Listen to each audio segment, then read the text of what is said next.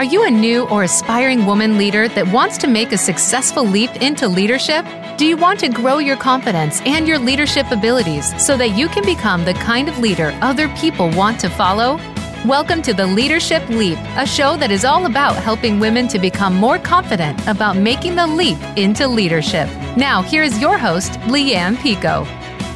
Hey there, welcome to the Leadership Leap. I'm Lianne Picot, your host, and happy International Women's Day, week, month, very exciting. Uh, say, I want to say some thank yous for my guests from last time. So, thank you to Maria Fudas, who is here talking about what being assertive means and why it's so important for new and aspiring women leaders, particularly. And Michelle Bevan was also here with her segment, What's Your EQ? And she gave us some really great tips for managing the gap we sometimes find ourselves in between learning about emotional intelligence and actually implementing it. So if you didn't get a chance to listen to that show, you can check it out on a, the Leadership Leap show page, and you can also download it in your favorite podcast provider. Make sure you subscribe so you have access to all the shows. Okay, so today, International Women's Day and Women's History Month. So, you know, I have a confession. In the past, I sometimes struggled with the idea that we had to have a day and a month dedicated to women. And when I was a young feminist, I was super frustrated by the fact that we actually needed this kind of acknowledgement when we're half the population. It seemed crazy. Um, but in recent years, I've really better understood what this is about. And I've seen a shift in how we address it as well. Um, it's become a lot more like pride, I think. It started as a protest or as a way to acknowledge um, challenges in the world and kind of highlight them. But we've also made it a time of celebration. And I've seen it all over the place um, in the last few years where we just have nice women's events to celebrate the day, celebrate our accomplishments, and celebrate how far we've actually come. So I've shifted my thinking on International Women's Day, and I've shifted my thinking on on why this is so important. I always knew it was important. I think I was just a little grumpy that we needed it. So, like I say, you know what? As we get older, we recognize social change is slow, but at the same time, we get to have these periods of time where we can celebrate and acknowledge the good things that are happening. So it's more than fitting that I have two of my all time favorite women here on the show with me today. And it's an, a very interesting one. Christina Sackeyfio will be here with her segment, The Inclusion Zone, and we will be talking about code switching and how it particularly impacts women of color. Not sure what that is? That's okay. If you stick around, you'll be able to find out. So, but first, we're going to have our Who Thought It Best segment. And this is the segment where we don't care what you wear, we care what you think. Also, seems very important on the the week of International Women's Day. Uh, we still seem to have a lot of coverage of what women are wearing uh, going on, rather than what they're how they're contributing to the world. So um, this also feels good to have this segment today. So we don't um, we don't care what you wear. We care what you think and we care what you do, and we care how you lead. And that's what we're going to talk today about. So we have Tina De Los Santos, our communications strategist and the owner of Lure Communications, here to talk about great leadership stuff that she's found. Uh, Tina does our curation and our content sharing and is particularly active on our LinkedIn page. We'd love to have you come check it out, follow us. We uh, Tina's always finding really good stuff and cur- she curates and comments. And um, it's so easy. Just go to the LinkedIn page, Leadership Leap. And so, Tina, what have you got for us this week? Welcome well, to the show. First. I should say welcome oh, first. Thank you. I feel welcomed, especially by that intro. And you are also one of my favorite women. Oh, thank you. Thank you. So, just to say, I, I think people can probably tell I have a little bit of a cold, not a virus. Don't panic, everybody. And it's the radio, so we're all okay. It's all okay. I wash my hands and everything. Um, so, um, so I have a little bit of a cold today. So sorry about that. Um, my voice is a little bit shaky, and if I disappear quickly, um, I've made a, a promise with Tina that I will just go on silent, have my coughing fit, and Tina will keep you entertained in the meantime. So thank you for that, Tina, as well. no problem. No problem. Okay, so what what interesting thing have you found this week that you want to talk about?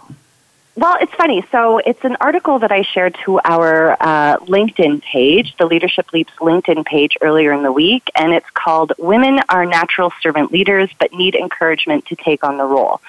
Now, when I first um, saw this title, I was a little tiffed uh, because I, I don't love any kind of um, framing where they put women um, as naturally good at anything because it yeah, just opens yeah. the door to reinforcing stereotypes, right? Like m- women are natural caregivers or naturally bad at math or whatever it is. Yeah, but for sure. If we just kind of if we just kind of take the premise as um, kind of women um, are a product of the world that we live in, that we've been socialized in, and then kind of take the premise um, from that kind of value, then I think there's something to be learned from it. Do you know what I mean? I do. I do. And you know what? It's so interesting you say that because I've watched that a lot recently. Um, just how headlines are so positioned, um, sometimes politically, sometimes socially. And it, it, it can actually, it, it makes me wonder sometimes about the people who are writing the copy for the headlines and right. how aware they are of the actual kind of environment they're writing in. That's right. And honestly, what they really want to do is for you to click. And I clicked in anger. So mm-hmm. got me. yeah, I guess I struggle with this kind of thing being seen as clickbait as well because it was a Forbes article too, right? It's course, it's not yeah, like it's a, you know a, a, a, gossip mag. Exactly, but what the article is really about is um, you know, kind of exploring different ways of being a, a leader. And so, um, you know, if we really want to diversify leaderships that are like leadership positions in our organizations, then we have to look at other ways of being a good leader. Um, and it doesn't just apply to women, but it's all kinds of diversity in our leadership, of racial diversity, cultural and different abilities, um, different, all kinds of different identities. Um, because, you know, with diversity, you have different viewpoints at the table. And we all know this, that, that diversity uh, organizations that have diverse leadership perform better. It's just, yeah. um, and, and it's better for the people ultimately. We're giving more opportunities or we're encouraging more um, space for um, folks that aren't just older white men. Absolutely. And so historically, um, that the kind of the narrative around lead a leader is uh, you got two stories. One is the natural born leader, using that language again, who is kind of like the always going to be stepping up and always going to be in the lead. And then you also have the reluctant hero, the kind of, you know, Clark Kent, okay, I'll be a leader, always Superman, um, and so there's not a lot of room for different styles of leadership there. And it's certainly not something that um, relates to a word like servant. So what is servant leadership then? What do they, what, how do they frame it? So servant leadership, I think it was back in the 70s that the phrase was kind of termed, but today, really what servant leadership, the traits of servant leadership is that the goal is to serve, and that's the staff, um, the community, the organization. Um, a servant leader also shares power, so it's a little more democratic than sort of this really strong, stiff hierarchical structure where you know commands are given. Rather, it's sort of a shared power within um, you know a department or a team, and the needs of the staff team are are the most important to the servant leader. So the idea is that if you're attuned to the staff um, and you're attuned to their needs, then they're better able to perform because if you're giving the staff, basically, if you're giving the staff what they need to perform, then they'll perform better. So the yeah. focus is on staff development and performance, which is right. very different than the stereotypical leader we think of, right? Yeah, so different. And if I can just share an example from my own history, because um, funnily enough, I I was uh, as a as a senior leader for over 15 years. I was a servant leader, but it was only like about three four years ago that i had came across the term and knew what it was. I actually just and i, I hesitate i'm not going to use the word naturally but it was a, a way of leading that um, seemed that worked for me. Um, in terms of putting that team first. But I'll share with you, I had this one experience where I was, I would, um, I was a nonprofit leader for a little while, and I would go into, you know, every month you have to report to your boards, and I had this one board of directors that had a lot of very young corporate, uh, ambitious folk around the table, and I remember them saying, and this I remember it so clearly because they they didn't often say it. There was a lot of change. I was doing some change management work with them, doing some transformation work, and they were not happy with anything that was going on in the world. But anyway, they um, congratulated me and said, "Oh, congratulations on this thing that had happened." And I and I looked at them and I said, "Well, thanks everybody." And I said, "It wasn't me; it was the team." And you know, it's right. a thing you say when you're when you're that style of leadership. You know, I acknowledge. I don't. Uh, I acknowledge I had a place in it, but. Um, you you do put forward your team and say they did really great work and the looks on all of their faces honestly i've never i'll never forget it they all their eyes went blank and they went oh okay and then they kept going and yeah. so and. I felt like I wanted to say, wait, wait, like I did something too, um, but they did not get it. They did, they fundamentally um, were looking for me to take you know and, and so from that time on it was a difficult relationship because they they saw me as uh, probably weaker. That's right. And it's true like so many women have faced discrimination for their leadership abilities it, that they tend to exhibit. This is you know um, typically you know they're caring they're people focused and like you did they share not only sort of share power but they share um, credit and responsibility. Like we yeah. did this as a team Yes. Right? So we can sort of classify those typical um, uh, leadership abilities that women tend to exhibit as servant leadership, that, that thing about sharing credit, caring about your team, and all of that. And the research in this article is um, finding that employees that um, are under, I don't know how else to describe that, but are part of a team with a servant leader, they actually perform a lot better than, than other teams. Yep. And they also well, and often because there's room. Yeah. There's room for them for the, the sorry to jump in there because I just realized no, no. I was just yeah. thinking about it. There's room for people to if if you're giving people credit and supporting them to do their best work um, by caring about them and and you know uh, taking their performance and their development seriously. Well, then they have room to stretch and do do their very best, right? Yeah, and another outcome of that is that by being a servant leader in that way, you're also nurturing the development of more servant leaders. Yes. Right? Right. Nice. Because you're emulating. You're, you're nurturing yeah. that quality. Yeah, exactly. Yeah. Yeah. Um, and and the, the research in the article showed like they they examined uh, male servant leaders, well, men servant leaders and women servant leaders, and you know in bo- both instances where they were you know displaying those qualities and those abilities and those traits, the women outperformed the men. So the hmm. folks uh, working with servant leaders were more engaged, they were more productive, they um, improved their performance, all of that. Okay, I want to just ask a question about that though, because I, I, think this is a great article. Um, sometimes with Forbes, I like the stuff they do, um, but sometimes they're not as deep as maybe some of the other um, places that we get articles. Yeah, so no, they're shorter articles. Yeah. Yeah, yeah, and so just want to dive into that a little bit because one of the things that um, I think, and in thinking about this and thinking about how the article has framed it, is that somehow servant leadership is a woman's like that's a, a woman's way of leading, and not all women lead no. as servant leaders. And that doesn't mean that they're bad leaders either, because there are a no. lot more women that are, um, I, I've met a lot of women who are technically brilliant and lead well, uh, they wouldn't consider themselves servant leaders uh, at all. Um, so, and I've also met male servant leaders that lead brilliantly. And so, one of the things that I wonder, I wonder about, is whether the people being led by a male servant leader are uncomfortable with that and maybe I oh, wonder oh, if men get. More, I, I, wonder if men get pushed yeah. into this box, and so then the, the people that are led by them anticipate that they should be a certain kind of person. Right, they're subverting a stereotype that makes people uncomfortable. I wonder or about not that, just hey? uncomfortable, but like unsure how to take it. I guess is the best way. Like unsure. Or he's not a good leader. For them. Yeah, right? he's yeah. not a good leader. He's not. He's not what I think he should be as a leader. Right. Whereas it's just a wonderment. comfortable seeing that kind of leadership with women because it is it does conform to the stereotypes we have about women. Oh, for sure. I mean, we're more comfortable with that than I mean.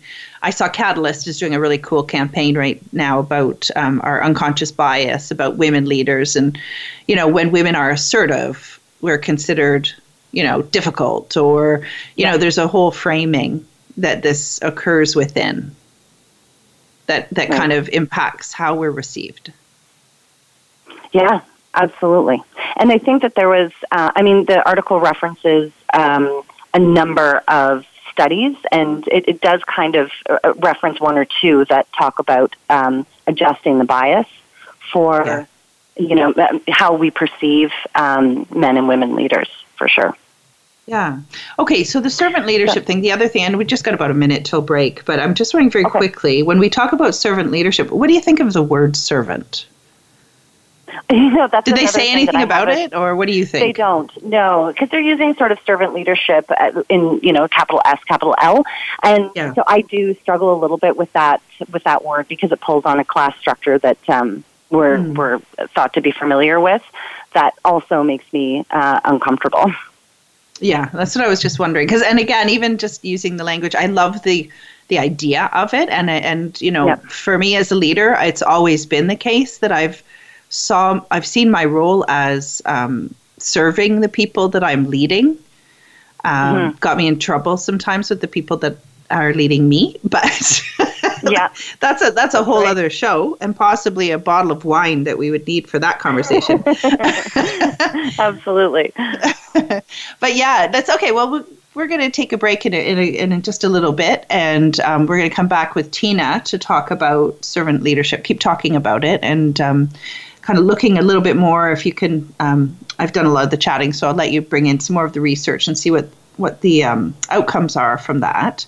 Um, sure. Just a reminder that um, you know, if you're kind of feeling a bit lonely during the week, uh, you know, between the time that you're able to listen to the Leadership Leap, or maybe you've binge listened on all the shows and you're waiting and you want to hang out with us, you can do that. You can still hang out with us. You can get a weekly inspiration straight to your inbox from myself and from uh, the Leadership Leap at www.theleadershipleap.net. Just sign up, we'll send it to you every week. Talk to you soon.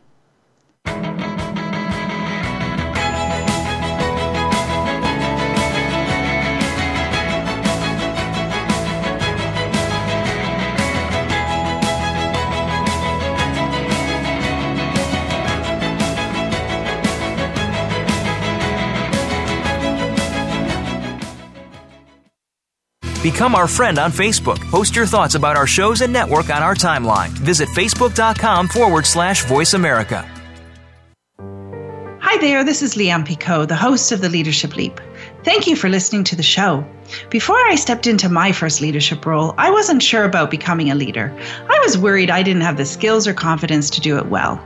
When I did move up, I always say that I attended the What Not to Do School of Leadership as I knew all the things I didn't want to do, but I was less clear about the kind of leader I wanted to be. So I had to learn that the hard way. That's why I created my online leadership program, also called the Leadership Leap. I help new and aspiring women leaders to grow your confidence and your leadership abilities so you can avoid some of the mistakes I made and make a more successful leap into leadership. Through over 20 video lessons, monthly group coaching, and homework exercises that help you put the learning into action right away, you will discover who you are as a leader and learn how to inspire others. You will also be part of a growing community of other fabulous new and aspiring leaders just like you. Find out more and sign up to learn with me at theleadershipleap.net and use coupon code RADIO for an extra $100 off just for listening. Make the leap into becoming the kind of leader you most want to be.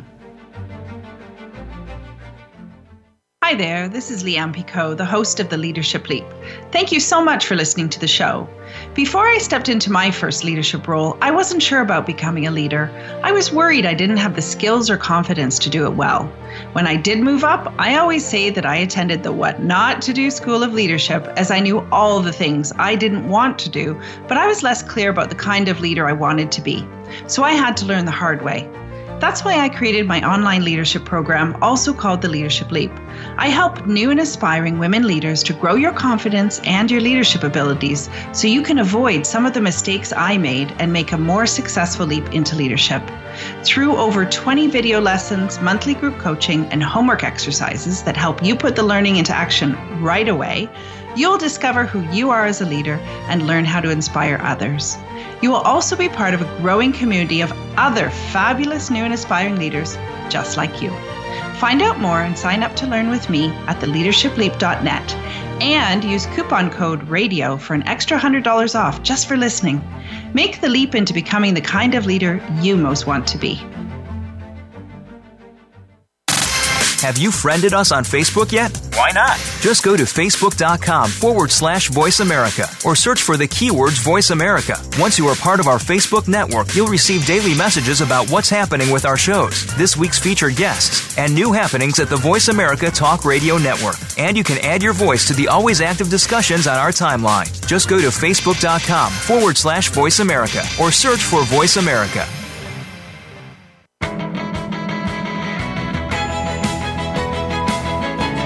You are listening to the Leadership Leap with Lianne Picot. You can find out more about Lianne and the program at theleadershipleap.net. Don't forget that you can also send in your questions about all things leadership to Lianne at her email address, info at theleadershipleap.net, and we'll try to answer them on the show. Now, back to the Leadership Leap.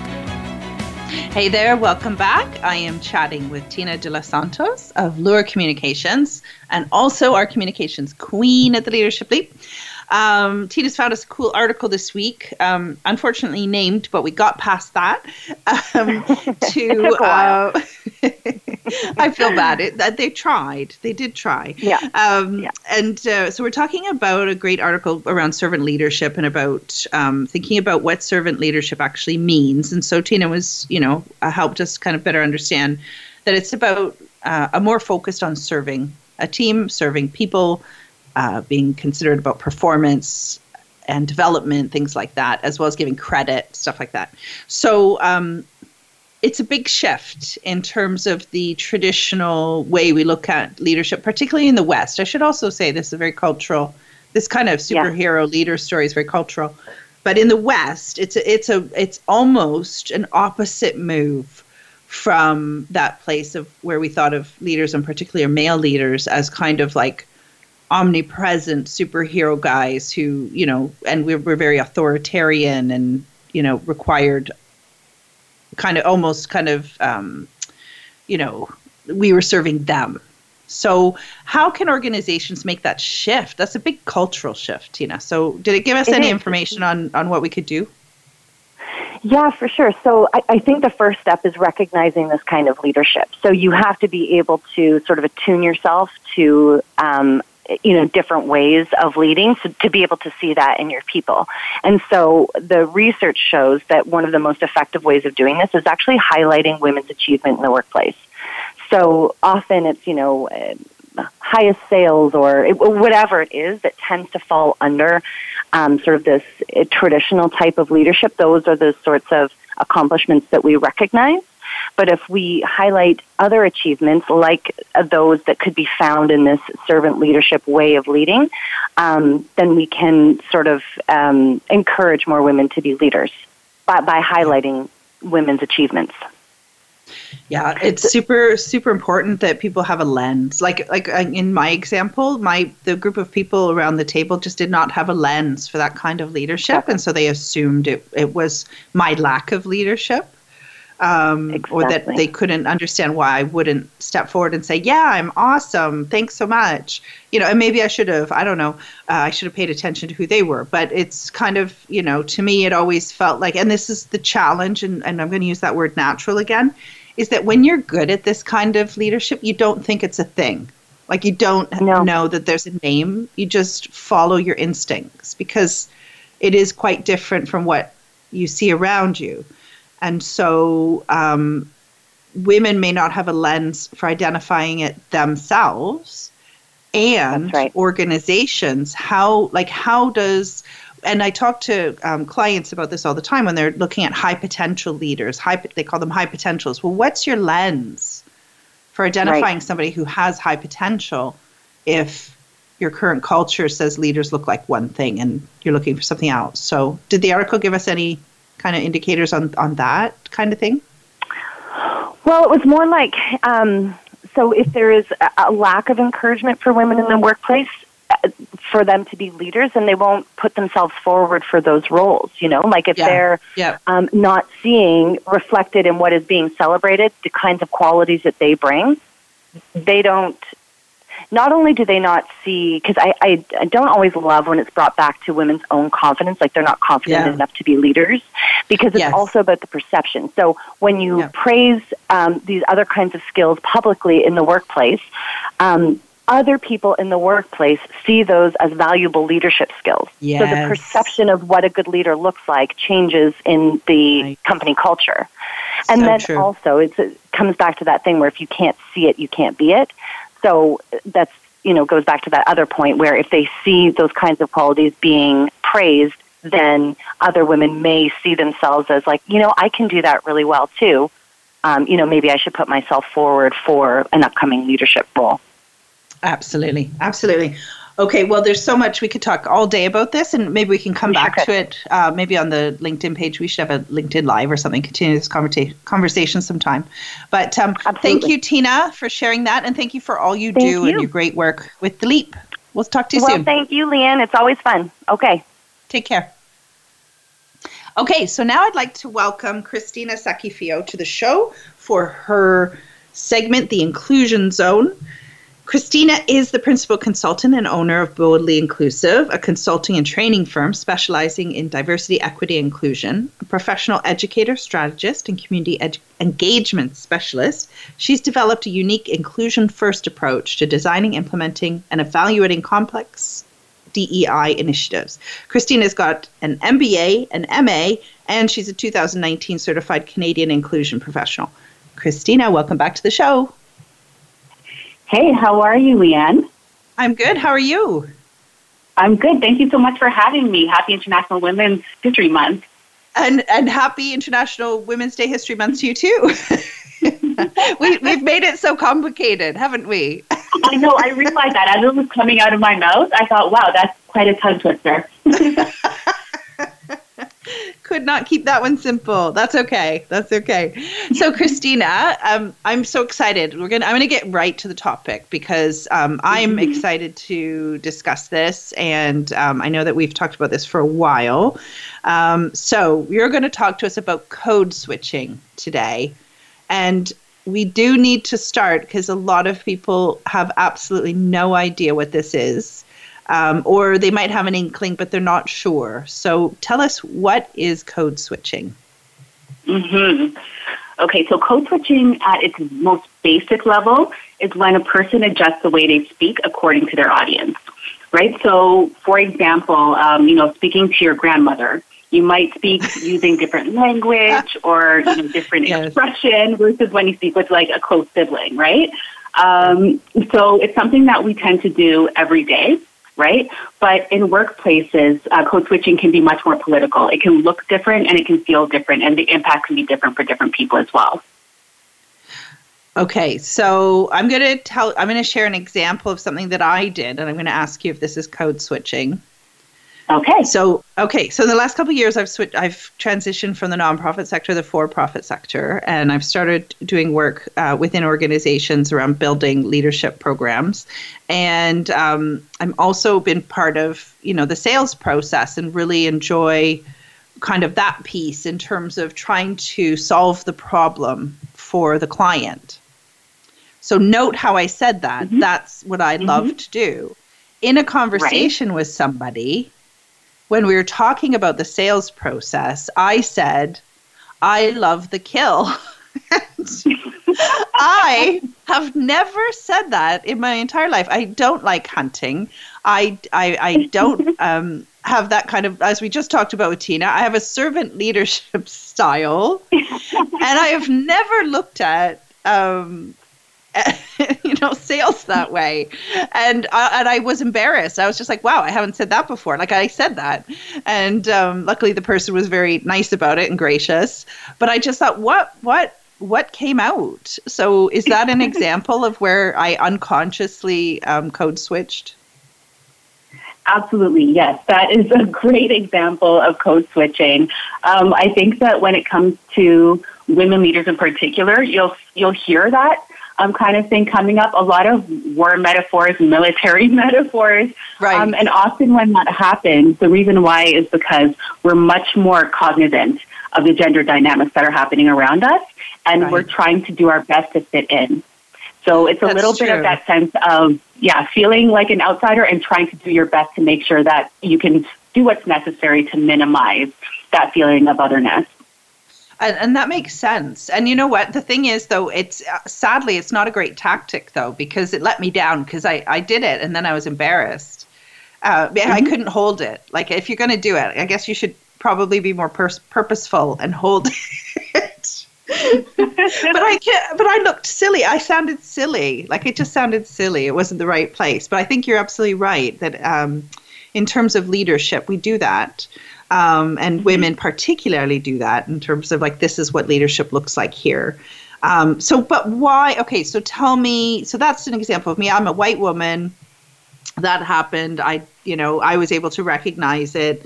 Um, but I feel like when we're talking about um, diversity, equity, and inclusion, and again, mm-hmm. not that that isn't political, but um, when it comes to DEI, there's something even deeper going on, isn't there? Yeah. And what so would it be? I, so Why is it important? Yeah, so um, I don't I don't want you to think you know less of your experience, right? No, of, thank you. Know, That going into the kill because no, it really is. Yeah, it's, it's no, it's comment, true. It's no, thank you. On, yeah, and it's a comment on DEI and what that looks like within these conversations, these larger conversations of code switching, right? But yeah, you're absolutely right as well that when it comes to women of color, when it comes to women who are experiencing intersectionalities, um, you know, more broadly, the stakes can be very high, right? So, well, and can I ask? Because I think what I meant was, I think yeah. it's insidious.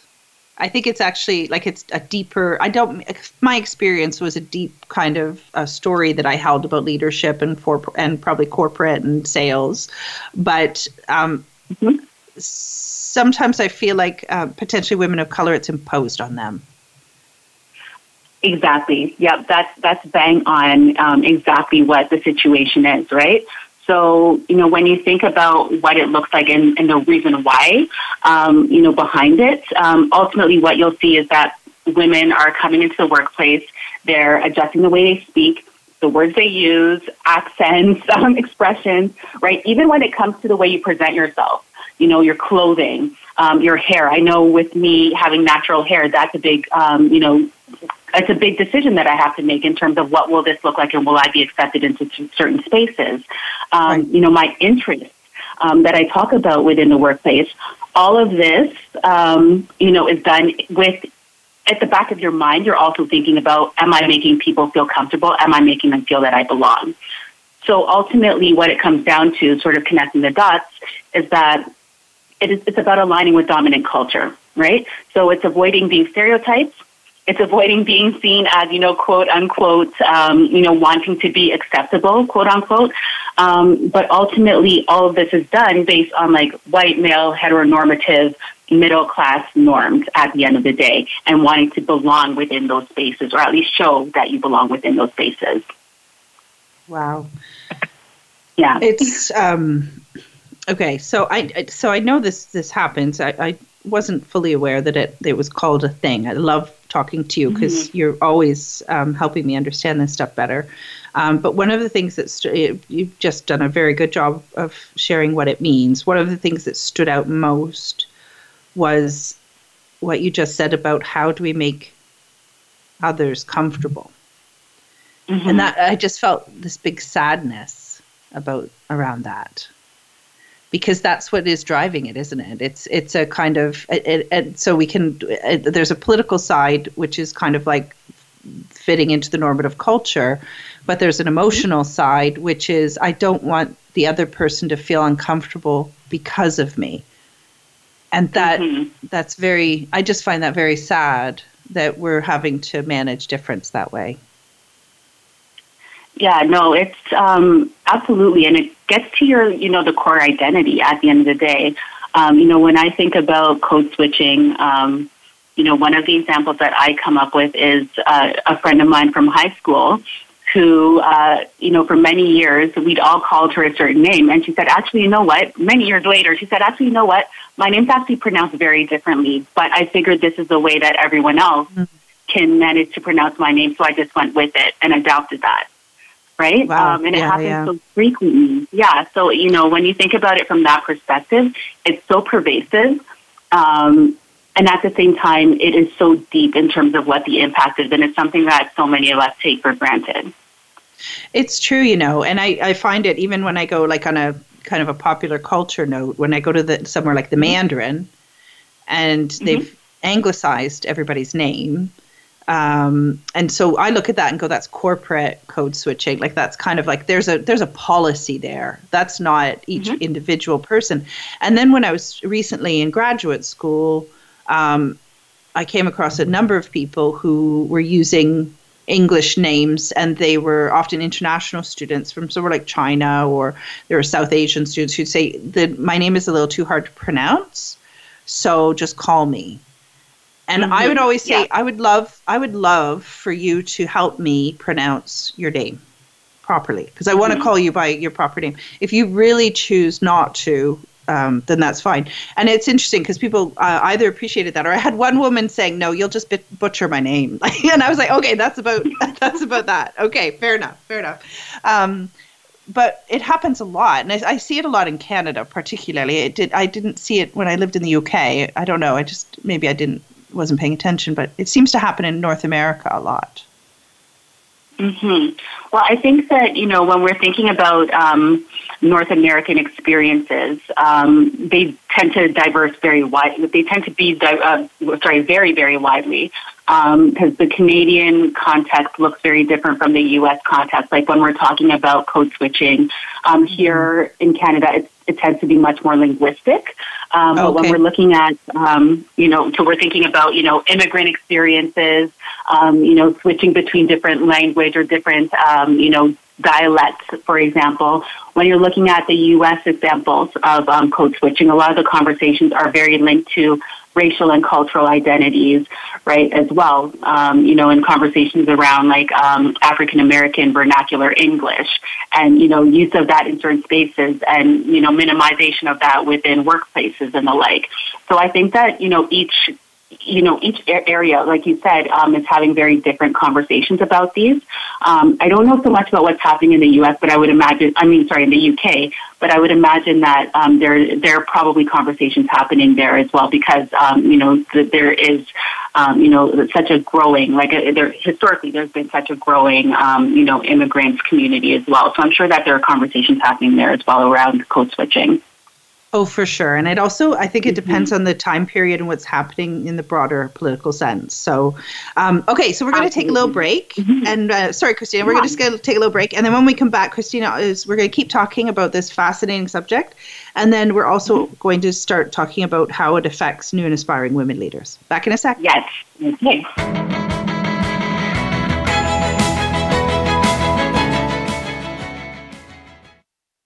Become our friend on Facebook. Post your thoughts about our shows and network on our timeline. Visit facebook.com forward slash voice America. Hi there, this is Lianne Picot, the host of The Leadership Leap. Thank you for listening to the show. Before I stepped into my first leadership role, I wasn't sure about becoming a leader. I was worried I didn't have the skills or confidence to do it well. When I did move up, I always say that I attended the What Not to Do School of Leadership, as I knew all the things I didn't want to do, but I was less clear about the kind of leader I wanted to be. So I had to learn that the hard way. That's why I created my online leadership program, also called the Leadership Leap. I help new and aspiring women leaders to grow your confidence and your leadership abilities so you can avoid some of the mistakes I made and make a more successful leap into leadership. Through over 20 video lessons, monthly group coaching, and homework exercises that help you put the learning into action right away, you will discover who you are as a leader and learn how to inspire others. You will also be part of a growing community of other fabulous new and aspiring leaders just like you. Find out more and sign up to learn with me at theleadershipleap.net and use coupon code RADIO for an extra $100 off just for listening. Make the leap into becoming the kind of leader you most want to be. Hi there, this is Lianne Picot, the host of The Leadership Leap. Thank you so much for listening to the show. Before I stepped into my first leadership role, I wasn't sure about becoming a leader. I was worried I didn't have the skills or confidence to do it well. When I did move up, I always say that I attended the What Not to Do School of Leadership as I knew all the things I didn't want to do, but I was less clear about the kind of leader I wanted to be. So I had to learn the hard way. That's why I created my online leadership program, also called the Leadership Leap. I help new and aspiring women leaders to grow your confidence and your leadership abilities so you can avoid some of the mistakes I made and make a more successful leap into leadership. Through over 20 video lessons, monthly group coaching, and homework exercises that help you put the learning into action right away, you'll discover who you are as a leader and learn how to inspire others. You will also be part of a growing community of other fabulous new and aspiring leaders just like you. Find out more and sign up to learn with me at theleadershipleap.net and use coupon code RADIO for an extra $100 off just for listening. Make the leap into becoming the kind of leader you most want to be. Have you friended us on Facebook yet? Why not? Just go to facebook.com forward slash voice America or search for the keywords voice America. Once you are part of our Facebook network, you'll receive daily messages about what's happening with our shows, this week's featured guests, and new happenings at the Voice America Talk Radio Network. And you can add your voice to the always active discussions on our timeline. Just go to facebook.com forward slash voice America or search for voice America.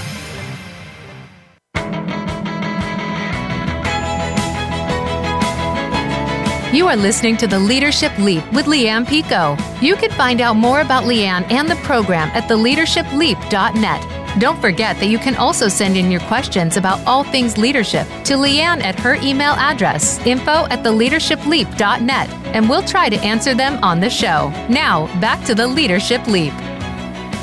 Hey, welcome back. Thanks so much for hanging out with us today. And um, it's a special day because it's the lead up to International Women's Day. And we're having some great conversations today. Um, this one I've been looking forward to for a long time. So we've been talking to Christina Sackeyfio from Boldly Inclusive about code switching. And before the break, we were talking about what it actually means. So it's about adapting your language. And we kind of talked about it's either sometimes consciously and other times unconsciously, um, trying to fit into a, a, a higher a normative culture. Um, and one of the things that kind of struck me, and I know this, you know, I've been doing social um, justice stuff for a long time, but it was how Christina said it, which is um, that people do this to create comfort for others. And it's a super interesting piece where we're creating comfort for the dominant culture. So, Christina, can you say a little bit more about that? Like, what does what does that say about our culture? Oh, that's a, that's big, a big question. Um, I know. Sorry. yeah, um, I, it definitely says something about um, you know the readiness to have meaningful conversations about inclusion, right? At the end of the day, because um, I think you know so often we have conversations about you know bringing your whole self to work, um, you know being authentic within your space. But if you're in a situation where you know you're cognitively in the back of your mind thinking about um, you know, others' comfort, um, and whether your, you know, true identity um, and your true, you know, cultural norms, practices, habits, behaviors, interests, um, you know, might uh, might conflict with the expectations of others and what others are used to. Um, that's a lot of weight to carry at the end of the day, right? So I think that if we want to have conversations about inclusion, then we need to really start to break down what it looks like to be inclusive and whether we're making any assumptions about, um, you know, others' ability to, um, you know, be safe and, and to feel that um, they can truly bring their whole self into um, certain organizational um, environments and that's huge because um, when we, mm-hmm. as you were talking about that, I was, um, it was hitting me that uh, how much work this is. This is a lot of work. This is a lot of kind of downplaying who we are in order to make an adjustment to a, a, a, wider environment. And then on the other side, what you've just hinted at, and it's really important for us to understand this, is that we spend, and I spend a lot of time, just, you know, in fact, just designed a whole new learning module around this piece, which is around people leadership and being authentic and being self aware and being who we are and so we have all of mm-hmm. these messages coming across saying, be who you are, come to work and be yourself. And now, you know, but but not too much of yourself, it seems, for some people. Yeah, absolutely. So, like when I think about code switching, um, I think of two groups in particular where I just think, okay, well, um, you know, there definitely needs to be some really mindful, um, you know, and, and like courageous conversations around what um, you know what the experiences of code switching look like for these groups, and specifically what can be done to provide them with a little bit more safety, um, you know, and, and, a sense of belonging within these spaces. And those two groups are um, you know members of LGBTQ2S plus communities, mm. as well as um, you know people of color. Right. So when we're thinking about LGBT communities, um, you know, it's there's this whole question about safety, right? So I think I mentioned it earlier that there's this, um, you know, assumption that we make about, you know, being safe within certain spaces and being able to be authentic and be your whole self. But at the same time, we know that in certain workplaces and in certain regions, it's actually not safe to be out, right? Um, yeah. So how can you bring yourself into those spaces and say, this is who I am or this is my, you know, experience? you know, simple conversations at the water cooler look different as a result too, right? Because whereas some people are talking about their families and saying, oh yeah, well, I met with, um, you know, me and my wife did whatever, me and my husband did whatever. There's this code switching that happens where, you know, when you don't have that safety, you might be more likely to minimize your difference by saying, well, me and my partner, right? Mm-hmm. And having to kind of keep that up um, or you know even suppressing certain elements of your identity or your interest in those conversations in order to be able for you to feel safe, but to, for you for there also to be a minimization of difference that happens in those conversations. Right, so I think it looks like that in some cases around the conversation around safety, but then when it comes to women of color, and there was this um, great article um, that was done uh, late last year, what we start seeing as well is that um, you know, the conversation about safety shifts into one around, um, you know, this payoff that one must, uh, you know, one must navigate around, um, you know, a dilemma. Do I suppress my cultural identity for career success? Or do I prioritize bringing my whole self to work at the expense of my career? And what are the psychological impacts of that? Right? So it's such a meaty piece of the puzzle when we're having this conversation about diversity, equity, and inclusion. Um, but you know, when it comes down to the impact, you can see just in those examples what um, you know what the stakes are for certain groups and being able to you know successfully code switch and to navigate those um, you know potentially unsafe or perhaps unwelcoming spaces. Well, and I imagine that that's particular and such good points. But I imagine it's particularly um, uh, pervasive for women of color, young women of color in particular, who are, um, or women of color of any age, I shouldn't say just young, but those who are kind of wanting to move into leadership positions. Mm-hmm. Like that, it must be, yeah. it's almost an active choice in some organizations to leave themselves behind in order to be seen as a leader. Mm hmm. Yeah. And I think, um, you know, you hit two two key pieces, uh, you know, right on the head with that. Is that when it comes to um, you know young women of color leaders, right? Um, you know, there's there's this multiple level on which you're judged, right? You're judged on your performance, right? But then you're yeah. also judged on these like intangible cultural factors that become signifiers of fit. yeah, and then thirdly, just as women, can I sorry, Christine, I just want to jump in there because there's yeah. a third one as women, which is about their physical appearance. Absolutely, yeah, and that goes yeah. back to that conversation around like how do you present yourself? Yeah, yeah. Right? Um, and, and some of that's cultural, and some of that's just gender. Not just, it's not. It's cultural and gender based. Yeah, absolutely. Yeah, yeah. It's, yeah. it's definitely um, it's definitely a bit of both. Um, yeah, so I think, you know, kind of going back to what you were saying in terms of the organization, um, you know, the organization then definitely has a responsibility um, at the end of the day in order to be able to create these safe spaces and, and not to just make assumptions about, you know, safety, about belonging, um, and throwing out, you know, buzzwords around, um, you know, bringing your whole self to work, but really like unpacking what that means and what some of the barriers are to achieving that as well, right? So the organizations that want to, um, you know, continue to lead in these conversations around diversity, equity, and inclusion, like that becomes an imperative conversation for them. Yeah, it does. Well, mm-hmm. and and you know, just to link it to because um, and you're like most women and me, we're not very self promotional. So I'm going to do this for you, which is that's why your inclusion first approach is so, so, so crucial um, because it is actually the foundation of so many other things that we're trying to accomplish that unless you tackle inclusion and um, elevate, let's say it that way, elevate inclusion and are actively committed to it and visibly committed to it and you know create that like you say that kind of place of safety a lot of these other things are irrelevant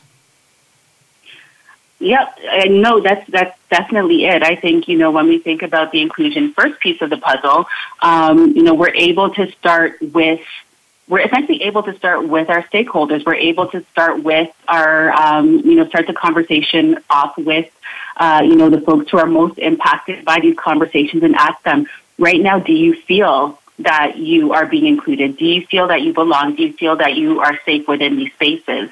And being able to kind of, um, you know, look beneath, you know, lift lift the couch cushions, um, you know, see see what's happening underneath there to have some of those conversations and say, actually, you know what, I do find that, um, you know, within these certain, certain spaces, it's difficult to be myself, or it's difficult to, um, you know, there's this expectation that, um, you know, I, I present myself in certain ways that aren't always, um, you know, the most representative of who I am as a whole person, right? So, um, you know, inclusion first allows us to, you know, start off with those, you know, tough conversations, and then from there start thinking about, okay, now what does this look like in terms of, you know, creating the type of space uh, spaces of safety that we need, uh, where people can feel that they're bringing their whole self forward.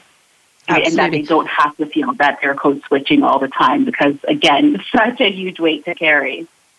It is. And it's such a good point. And, you know, and people's voices are, are super important.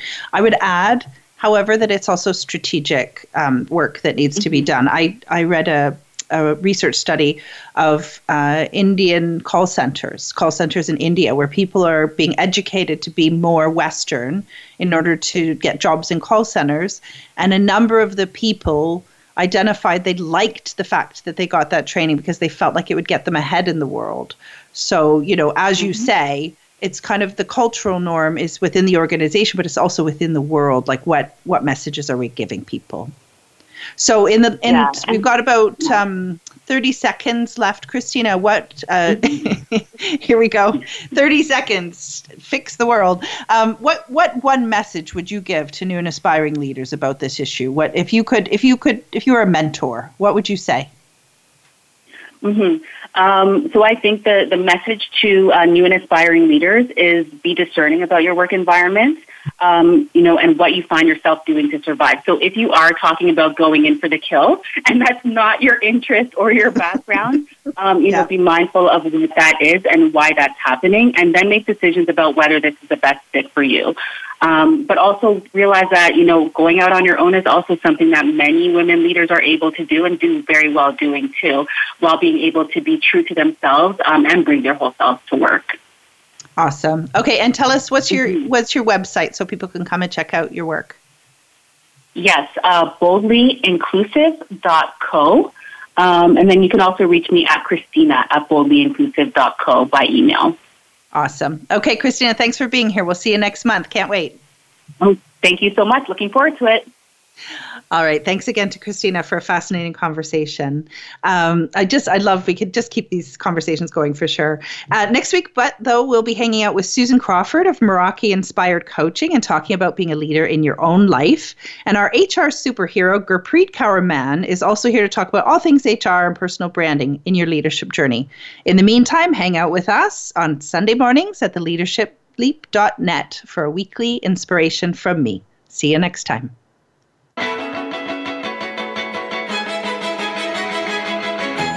Thank you for joining us this week for the Leadership Leap. Lianne Picot invites you to tune in for another engaging program next Thursday at 12 noon Eastern Time and 9 a.m. Pacific Time on the Voice America Business Channel. We'll help you make a successful leap into leadership.